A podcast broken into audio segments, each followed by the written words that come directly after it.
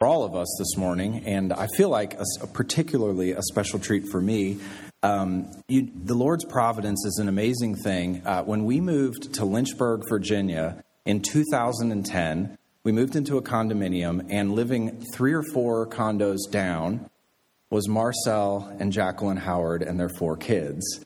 And we got to know them a little bit, discovered uh, our shared love for good theology and good books, and kept in contact over uh, the next few years, saw them occasionally. And uh, when we were looking to hire a family pastor, um, I just I heard that he was pursuing full time ministry and contacted him. And our search committee just really enjoyed uh, talking with him and uh, spending time over Skype with him, reading what he'd written on our questionnaires and all that. And so uh, we were just really excited to, to get to know them better and to bring uh, the Howards here. So this morning, Marcel and his wife Jacqueline and their youngest, Eli, who's 10, are with us. I will not make them stand at all. Um, but we're going to have a meet and greet time after the service uh, right out there. So I definitely would encourage you all uh, to stay for that and just say hi to them and uh, spend a little time with them uh, during that.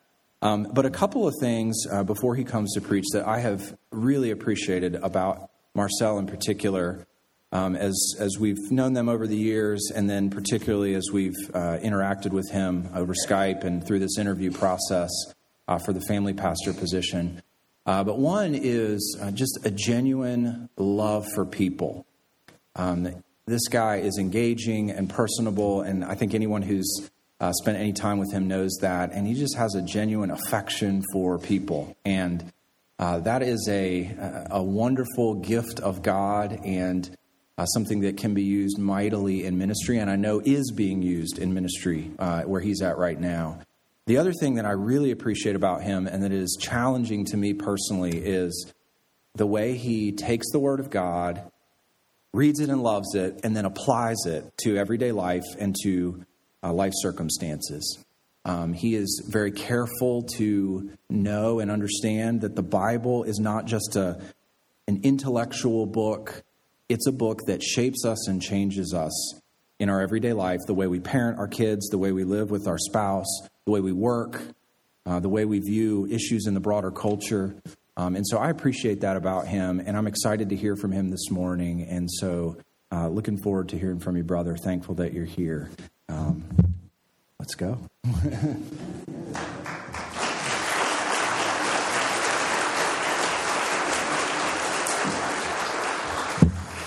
All right. Good morning, Woodhaven. Wait a second. Let's just try that again. Good morning, Woodhaven. That's what I'm talking about. That's what I'm talking about. It is truly an honor and a privilege to be with you all. Nathan, you've said such kind words. You know what they say about flattery, right, my friend? Keep it going. Keep it coming keep it coming. That's what they say about flattery, right? I see some uh, familiar face in the audience, and uh, I'm so grateful that uh, dear friend could come. And, uh, but again, I am grateful to be here with you all today, and uh, just am and it was humbled by the opportunity that we've had this weekend to just connect with many of your leaders and uh, many of the individuals who are part of the uh, the search committee. Um, encouraged by the way in which you guys have been praying for my family, right? Praying for my wife and uh, my, our four kids. We have our youngest boy, Eli, with us today. And uh, again, Eli, we, we, won't have him stand up. He's, a, he's an introvert, totally an introvert for God's glory. All right? Introverted for God's glory. So, uh, what I want to do before we jump into our time because uh, Nathan said, I only have 15 minutes. No, just kidding. No, he, he actually said two hours. So, um, no, I'm not going to keep you long. You know, most preachers say that. And you know what they end up doing? Keeping you long. All right. But um, what we're going to do before we jump into our time, we're going to actually open up with a word of prayer, and uh, we're going to dive into uh, what I was assigned to do this morning, which is preach. Okay, let's uh, let's pray. Father, we are so grateful for your love and your mercy and your grace towards us through the Lord Jesus Christ. God, I pray that you would still our hearts during this time, uh, that you would use this time to exalt the Lord Jesus Christ. Help us uh, to have hearts that rejoice in him. Help us, God, to uh, have affections that are stirred for Him. Would you ignite in us a sincere passion for your glory? Give us a passion for your gospel. Give us a passion for your truth. Give us a passion for one another. We ask this in Christ's name. Amen. Amen. All right. So again, I'm I'm just so excited right now. So excited to be before you all. Uh, over the past few months, I've had the opportunity to just engage with your leadership. And uh, I am just encouraged about what God is doing in and through you all as a body.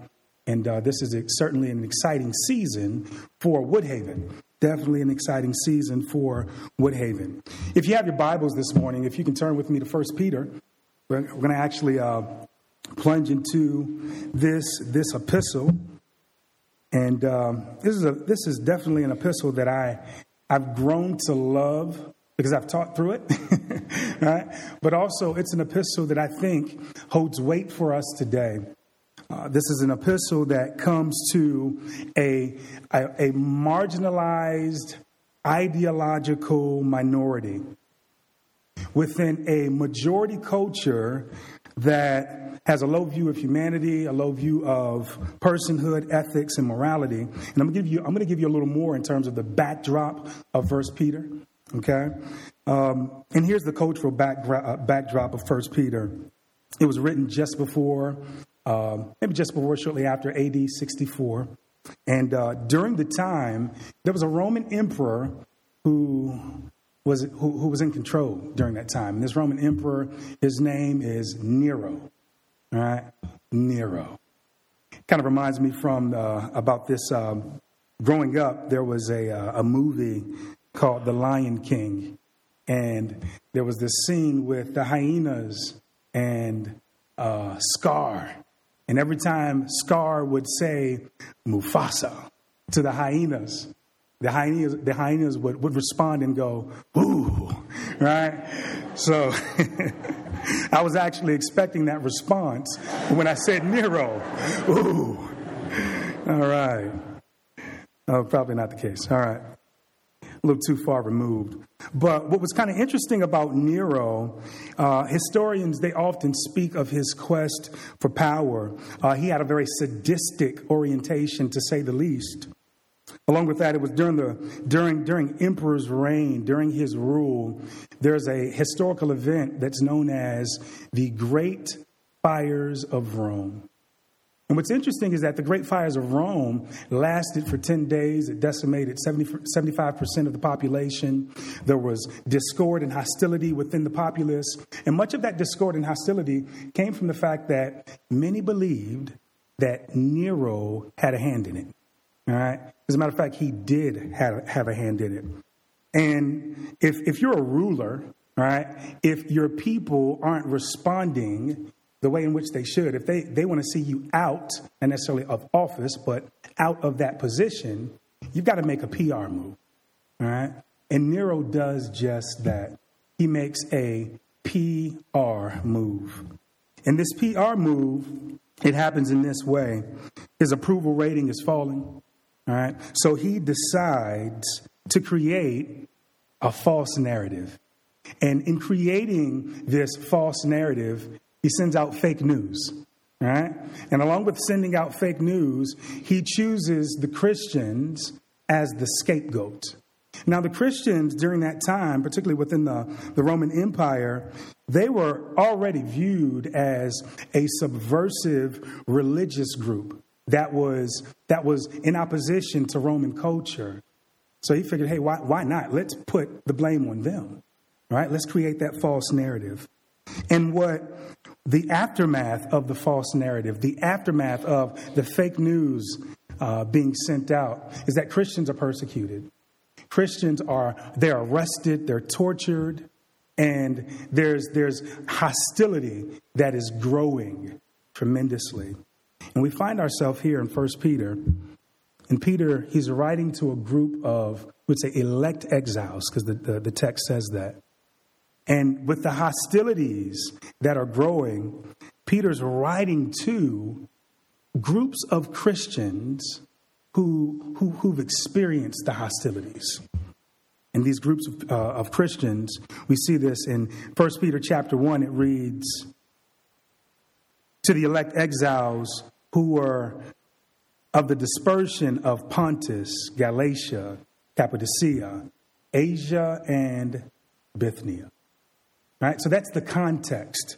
That's the context. And I love just with the entire book in and of itself, Peter has this, this pastoral way about himself. And the pastoral way about himself that he transacts is that he's, he's exhorting these exiles, exhorting them to live obediently to Christ despite the hostilities that you're in. Live obedient to Christ. Even more so, stand firm in the gospel. Stand firm in the gospel. And therein is uh, the title for today's message Standing Firm in the Gospel. So if you can uh, open up God's Word with me and go to 1 Peter chapter, uh, chapter 1. We'll look at, we're going to actually read verses 13 through, we'll stop at 21 since I only have 15 minutes. All right. So let's read. Therefore, preparing your minds for action and being sober minded, set your hope fully on the grace that will be brought to you at the revelation of Jesus Christ. As obedient children, do not be conformed to the passions of your former ignorance. But as he who called you is holy, you also be holy in all of your conduct. Since it is written, you shall be holy, for I am holy. And if you call on him as Father, who judges impartially according to each one's deeds, conduct yourselves with fear, with reverence throughout your time of exile, knowing that you were ransomed from the feudal ways inherited from your forefathers not with perishable things such as silver or gold, but with the precious blood of Christ, like that of a lamb without blemish or spot. He was foreknown before the foundation of the world, but was made manifest in the last times for your sake, who through him you become believers in God. And here's what God did he raised Jesus from the dead and he gave him glory so that your faith, my faith, our faith, and our hope are in God. All right, so what I want to do is uh, just kind of plunge into um, some, some marks of what it looks like for us to stand firm in the gospel. And then I want to take and look at how Peter takes and unpacks the motivations behind it. So we've got three marks, three mo- uh, motivations, and then there's going to be what I like to call a Monday morning takeaway. All right, Monday morning takeaway. Just a fancy way of saying, hey, we, we need to talk about application. All right, how, how can we apply what we're hearing? All right, so we need to be thinking about application. Um, What's, what's, what's interesting about the beginning of the letter is that 1 Peter identifies himself as an apostle of Jesus Christ. All right? Unapologetically, unashamedly, he's, he says, I am an apostle. Not that apostle, but an apostle of Jesus Christ. And what's, what's, what's also unique is that when we read the beginning of this, uh, this letter, Peter makes a beeline to a very controversial, very controversial doctrine. And that doctrine has everything to do with sovereign election. The fact that God, who is the creator and sustainer of all, he is in control. He is the authority. He is the one that, that brings about the very salvation that we rejoice in, the very salvation that we get to experience. And again, that's a, uh, a hot and a contested doctrine in and of itself. But Peter is unapologetic here. He goes there. As a matter of fact, he places it at the beginning of this passage. And in placing it at the beginning of this passage, I think one of our takeaways could be hey, we don't want to miss out on sovereign election. We don't want to miss out on uh, the glories of our redemption that come from understanding what sovereign election is all about. Because if we miss out on it, it, it jades and diminishes the glories of that great redemption. And Peter even speaks to this great, uh, this great redemption in verse 3. He says, Blessed be the God and Father of our Lord Jesus Christ and it's according to his great, his great mercy. Here's what he did for us. According to his great mercy, he, give me one second, he's caused us to be born again to a living hope.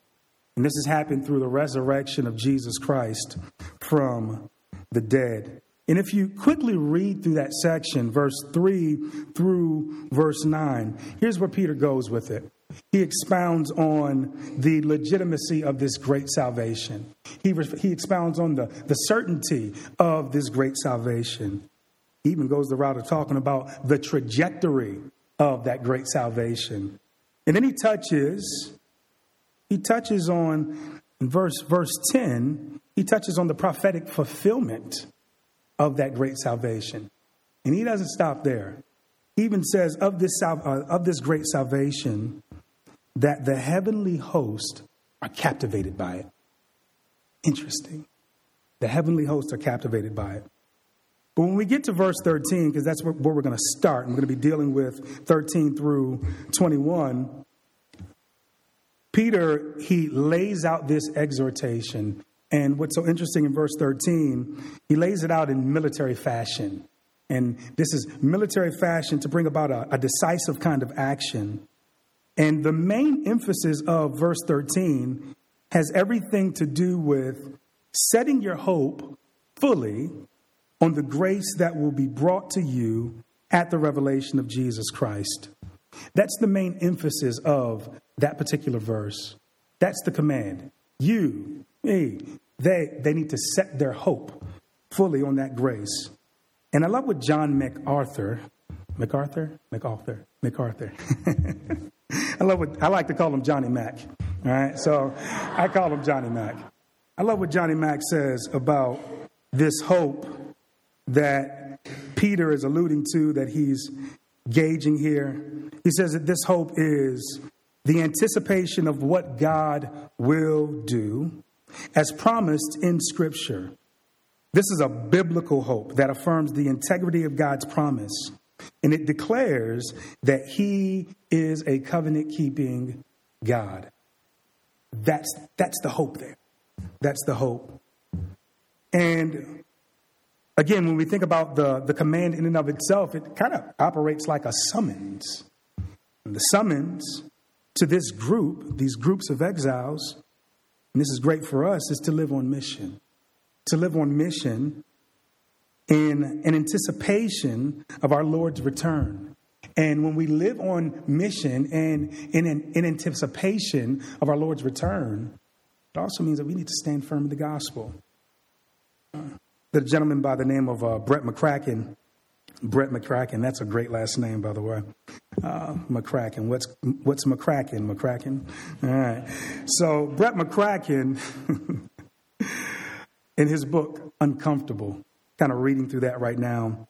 Um, he says that uh, it, when you read through First Peter, this is certainly it's a, it's an it's an exhortation to stand firm in the grace of God, but it's it's also uh, it also lays out this idea of engaged alienation, right? Because these are sojourners sojourners here. They're they're exiles, and he says there's a term engaged alienation. Here's what this term means. This doesn't mean that we disengage from culture or build impenetrable uh, dialogue averse walls around our institutions. Rather, it's a Christianity that it, it pre- preserves the distinctiveness of our gospel while not retreating from our call to be neighbors. Interesting. Interesting, interesting, interesting. Paul kind of communicates this in Titus. Um, Uh, doesn't kind of communicate it. He actually does communicate it in Titus. If we go to Titus chapter 2, we look at verses 11 through 14. I know Nathan has been teaching through Titus, and he told me, stay away from Titus. Sorry, man. Sorry. Not going to do that today. I just used a sliver of it. We go to Ch- Titus chapter 2, we look at uh, verses 11 through 14. And again, we're thinking about the idea of engaged alienation. Um, Titus 2, verse 11 through 14 says, For the grace of God has appeared, bringing salvation for all people, training us to renounce ungodliness and worldly passions, to live self controlled, upright, and godly lives in the present age. And we wait. We wait for our blessed hope, which is the appearing of the glory of our great God and Savior, Jesus Christ. Here's what he did He gave himself for us to redeem us from all lawlessness and to purify for himself a people for his possession who are zealous for good works. All right. So, what I want to do is, again, just look at how Paul details, sorry, how Peter details our three marks for standing firm in the gospel, but also the three motivations behind it. Uh, so let's look at verse 13 again. He says, Therefore, prepare your minds and be sober minded. You need to set your hope fully on the grace that's going to be brought to you at the revelation of Jesus Christ. And this is our, our first our first mark. And that first mark, it's actually posted. it's displayed for us. It's one of disciplined thinking. Disciplined thinking. And what's neat about this particular verse is prior to the command, uh, Peter ends up using two participle phrases to really flesh all of this out. And the two participle fra- uh, phrases that he uses in verse 13, it's at the beginning. It says, Therefore, prepare your minds for action. And the other participle is to be sober minded, being sober minded. And here's what prepare your mind for action means. Depending on your translation, your Bible translation, it may say gird up, right? But the idea behind that is, uh, is that it, refers to tightening a belt or tying something down in preparation for a certain type of action. Right? So in ancient, in ancient, in, in ancient times, um, individuals would basically pull up their robes and tie them down uh, in order to play a little basketball. Just kidding. but they would pull up their robes and tie them down in order to prepare for some type of action, right? Whether or not they needed to respond to a particular thing, but they would do that in preparation for the action. The second participle phrase of being sober minded. It literally speaks to not losing uh, control of thought or action. And again, he uses these two phrases, these two participle phrases, to drive home the point of disciplined thinking. And I think for us, our takeaway here should be seen in that, that he's, he's urging believers to pull in the loose ends of their lives and to discipline their, their, their thoughts in truth. That holds weight for us today. Right? So when we think about just discipline, disciplining our, our lives or disciplining our thinking and pulling in the loose end of our, lo- uh, of our lives. What this means is that we need to cultivate a thought life in the truth of the gospel. And we need to orient our thinking around who God is. We need to orient our thinking about how God has made himself known. We need to orient our thinking about what he's done through Jesus to redeem us. And as we do that, this radically shapes and informs our living. Our living. So here's Peter saying, hey, look, draw in, draw, draw up, pull in the loose ends of your lives. Discipline your thoughts. What we need now is disciplined thinking. Here's the second mark. Here's the second mark. Um, and let me, let me just say this before I move on. When, when we come to Christ, right, Jesus, he, he draws us in. Right? Disciplined thinking, or let me use another phrase, biblical thinking doesn't happen automatically. It's process. It takes time and intentionality. It's a beautiful thing. It happens in community. Certainly happens in community. And it has to be prioritized. It's got to be prioritized. We'll go to the, sec, uh, the second marker of standing firm in the gospel. We see this in verse 14. We're not going to get too far into verse 14 because that'll go into our third marker. But the second marker for standing firm in the gospel, Peter says, as obedient children. I love that term. As obedient children. I like to say that to my son, Eli, as obedient children. but he says, as obedient children. And I want to stop there to press into that second marker, because that second marker is that of deliberate obedience. Deliberate obedience, right? So if we're standing firm in the gospel, what that means is that we've got um, uh, disciplined thinking, we've got deliberate obedience, and this is a this is a marker that should characterize every true believer obedience. You can even take a self assessment right now. Am I obedient? Maybe some of you that are married, you maybe ask your wives, right? Ask your spouses, do I transact this? Children, ask your parents, do I, am I obedient? Right? That type of thing. Now, Paul states in Romans 16, I'm sorry, Romans 6, verse 17, uh, as it pertains to deliberate obedience, he says, But thanks be to God that you who were once slaves of sin, you've become obedient, there's that term again, from the heart to the standard of teaching to which you were committed. John also reiterates this, this idea of deliberate obedience in 1 John chapter 5, verses 2 through 3. He says, By this we we know that we love the children of God, when we love God and obey his commandments. For this is the love of God that we keep his commandments and his commandments are not burdensome. But I want to read a little further in um, 1 Peter. We look back, back at chapter, four, um, uh, chapter 1 and look at verse 14. Because Peter, he roots obedience in something. Okay? Catch what he roots obedience in.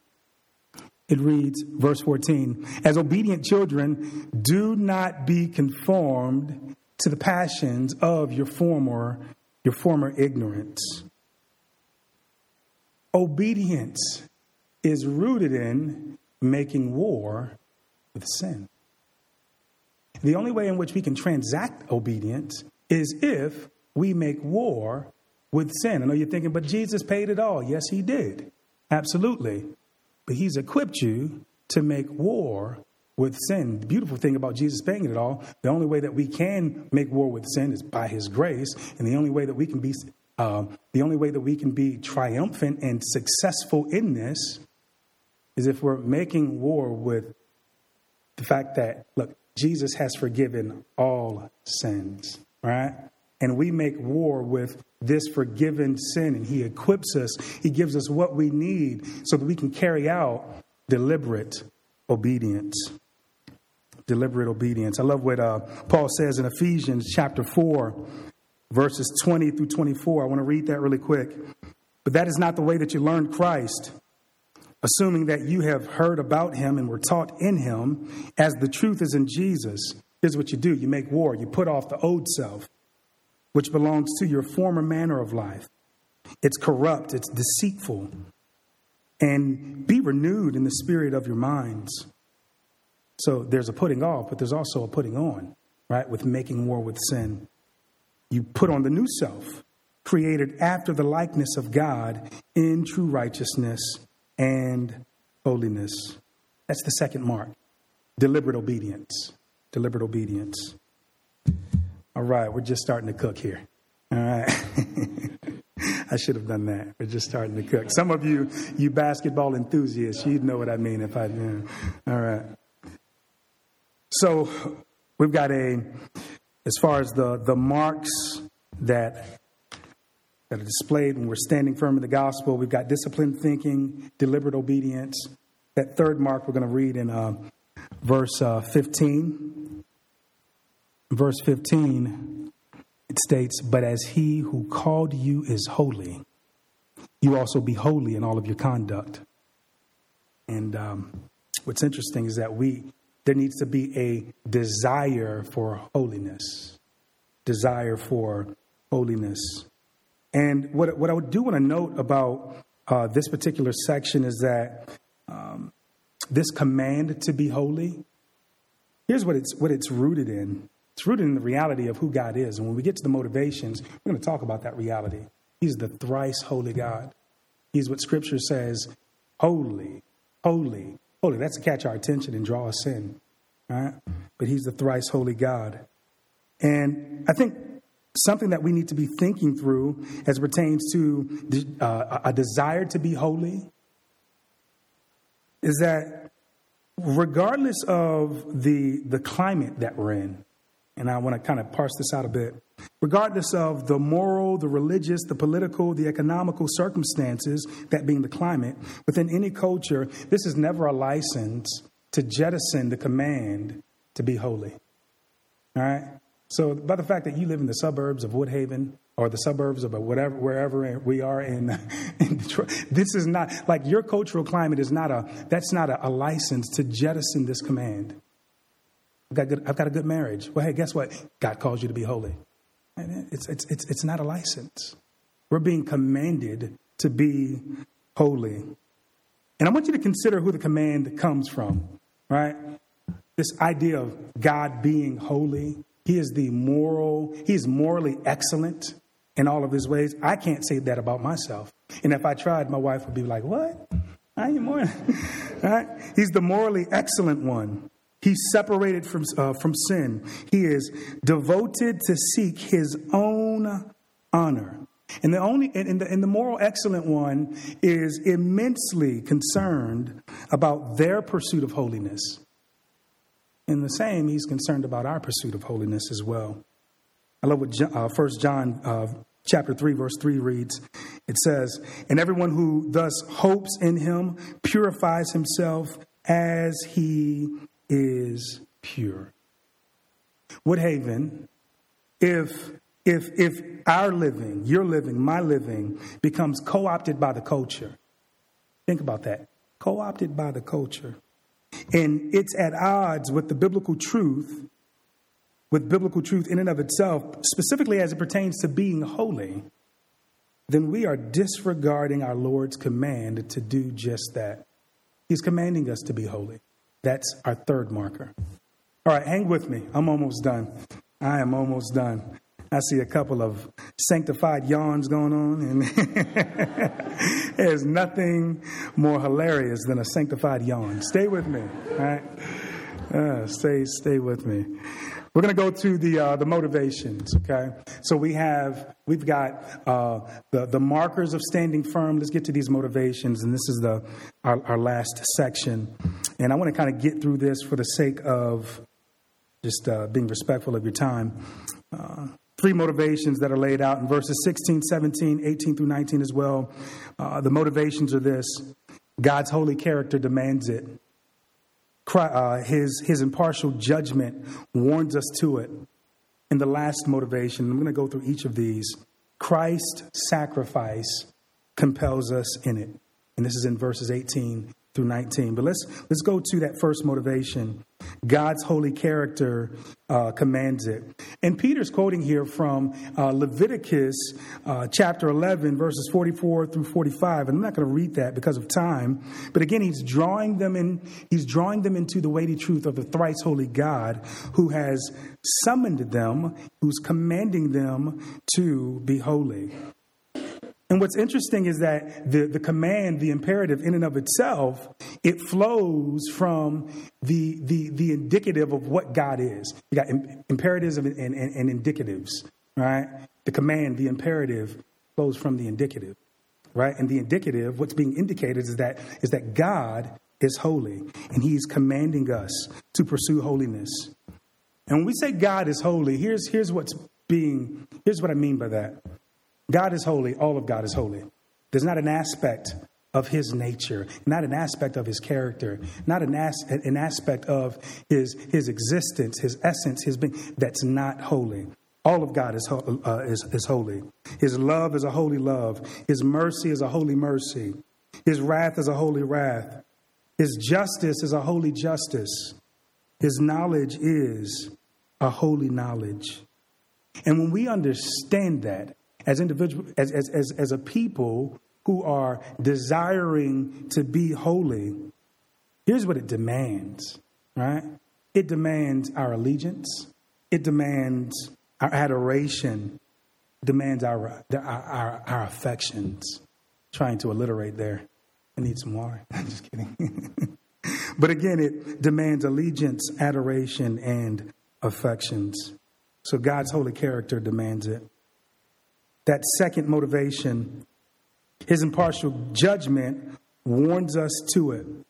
And it's, it's almost as if when we read through this particular section, uh, we look at verse 16 and then we get to verse 17, it's almost as if, as if Peter's saying, well, if his character isn't enough to move us, perhaps the fact that he's the holy and righteous judge, maybe that will motivate us to stand firm in the gospel. And what's, what's interesting is that when we think about judgment, certainly Romans 8 says, therefore there is no what? Come on, talk to me. No condemnation. We get that, right?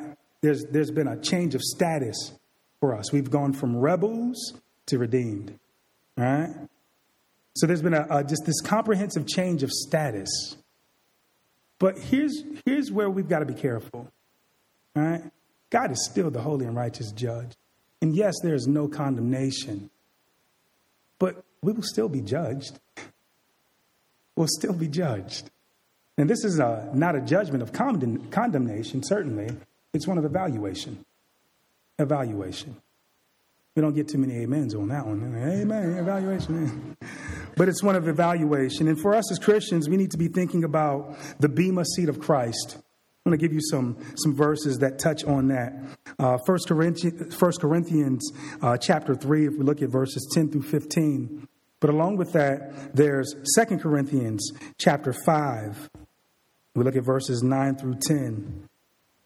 And the point that I want to make here is that when we understand the holiness of God, His majesty and His splendor, and the fact that He is the righteous judge of all of creation, it should bring us to reverence. It should bring us to uh, proper worship. You ever want to take some time to read through Revelation chapter 4? and there's there's this heavenly hymn that's being sung by the heavenly host. You've got your 24 elders. You've got your really interesting uh, like beings. They've got like four eyes. They're really awkward. It's really interesting. Uh, but they're, they're all joining, joining in this, this, this majestic song and this majestic song is basically it's being sung to the one who's certainly holy, holy, holy, but also to the one who is the creator, the sustainer, the one who is the righteous judge. Right? Who's the righteous judge. And before I move on to this, uh, the third motivation, I want you to keep this in mind with the context that I gave you. Right, Peter's Peter's pinning this to uh, a group of exiles. These exiles, the, the kind of the climate around them, there's hostilities rising right? Uh, and with these hostilities rising, you've got certainly Nero is the emperor. And as Nero is the emperor, there's this inevitability of, if you identify as a Christian, the inevitability is that there's going to be judgment, right? There's going to be torture and maybe possibly death. But when we understand the holiness of God, you know what? That experience pales in comparison to the fact that we and they are going to stand before a holy, just, and righteous God. It kind of puts things into perspective. Right? God is the righteous judge. Emperor's not. I mean, uh, uh, Nero's not. Right? God is the righteous judge. He brings about justice.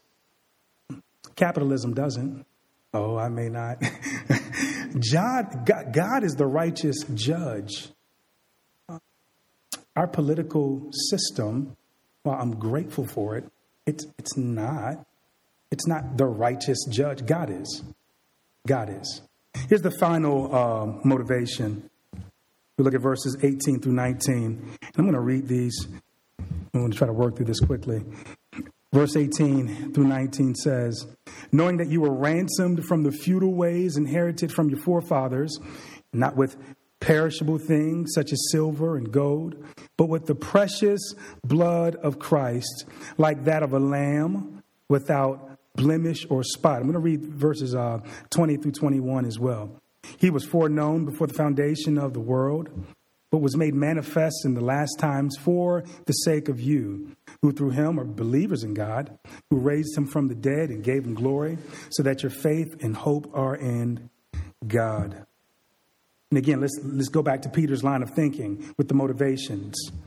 If God's character won't capture us to stand firm in the gospel, if his impartial judgment, us thinking about the Bema seat, if that doesn't motivate us, then perhaps a reflection on the preciousness of Jesus' sacrifice will compel us.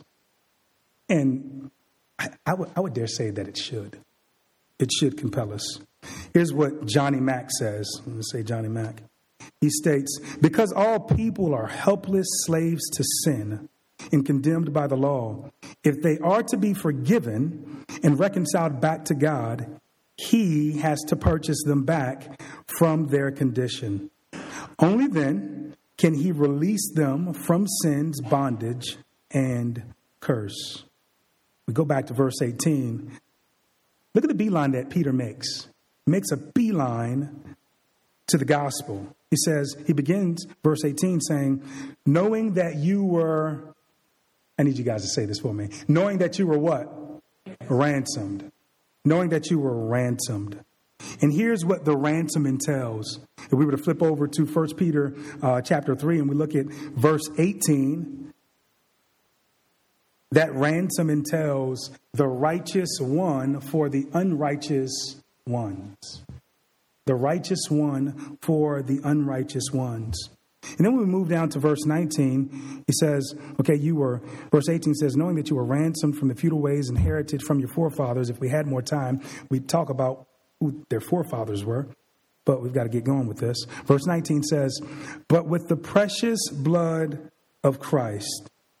All right? And here's what he has to say like that of a lamb without blemish or spot. And Peter, he uses some imagery that's very familiar to his readers, very familiar to his audience. And the imagery has everything to do with the Passover narrative of, of Exodus chapter 12, looking at the first 13 verses. And the Passover narrative, we're all, we all know what the Passover is. The Passover narrative this, this event, in and of itself, is a symbol for a substitutionary redemption. If we were to flip to 1 Corinthians chapter 5 and look at verses 7 through 8, it makes it very clear. And this was a, a, an event that was celebrated by Israel and had everything to do with how God brought them out of Egypt, God being the great liberator. But the event in and of itself, it, it wasn't meant to stop there because it was meant to actually point to something, to someone. And it served to point them to the true Lamb who would one day die and rise again as their perfect and final substitutionary sacrifice. And by doing that, he would redeem sinners with his blood.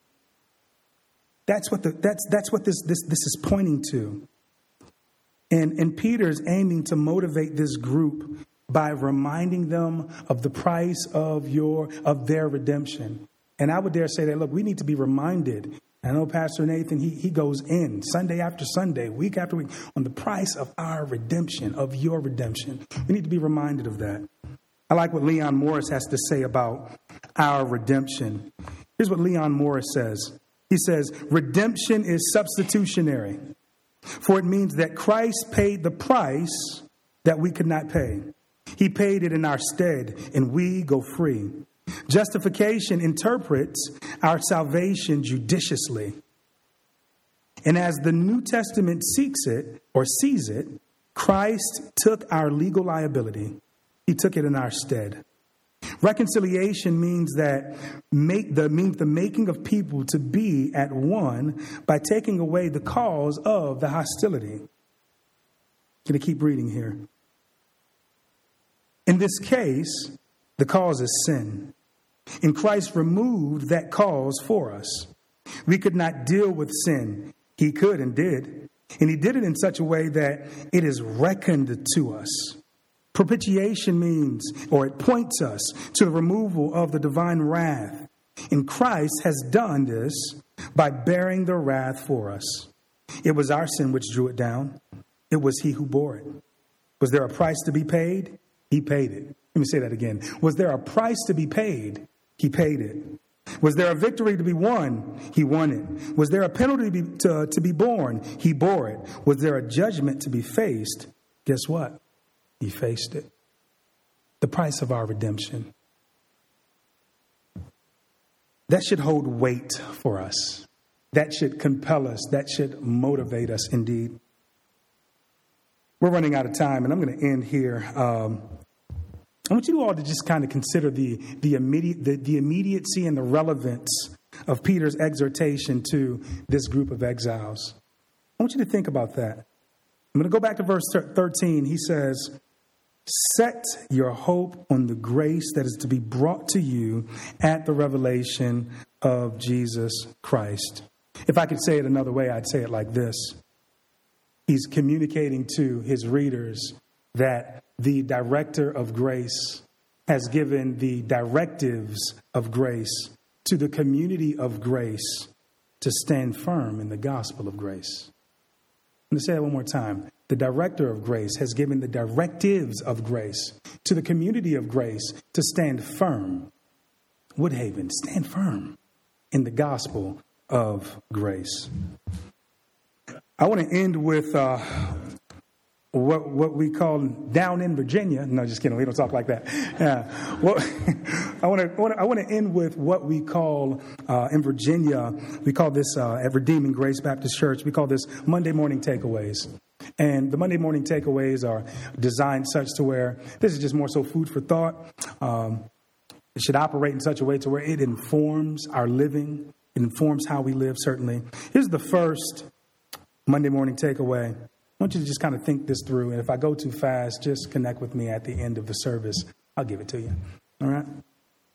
First, Monday morning takeaway. As a redeemed people, we must cultivate our, our thought life in the truth of the gospel and orient our thinking around who God is. And not only that, around how he's made himself known, about what he's done through the Lord Jesus we should be thinking about the, the preciousness of Jesus, his sacrifice. And we've got to allow that to radically shape and inform how we live. All right? Here's the second Monday morning takeaway. As a redeemed people, we must preserve and stand firm. I like this in, in, in the distinctiveness of our gospel. Right? There's only one good news. Right? The, aside from that, there's good advice, but there's one like cheap good news. And along with that, we, we shouldn't retreat from our calling to be neighbors, to be salt and light. We shouldn't retreat from that calling. I want to end here. I want to end in prayer. And uh, again, I just am so grateful for the opportunity to be before you all. Appreciate the grace that you've shown me all uh, all throughout the weekend, even the grace that you've shown me this morning in uh, preaching this hour long sermon. All right, so let's let's end in prayer, and uh, we'll transition to the next uh, the next thing. Let's pray. Father, so much more could be said. So much more could be said. But God, we're thankful for our time this morning and being able to feast on your word. God, I, I just pray that you would help us to live on mission for you and standing firm in the gospel. Help us to apply what we've heard this morning. Help us to apply it. May we live obediently as your people. Help us to be dialed into the frequency of your grace. Help us to be set apart from your use, for your use. Pray that in Jesus' name. Amen.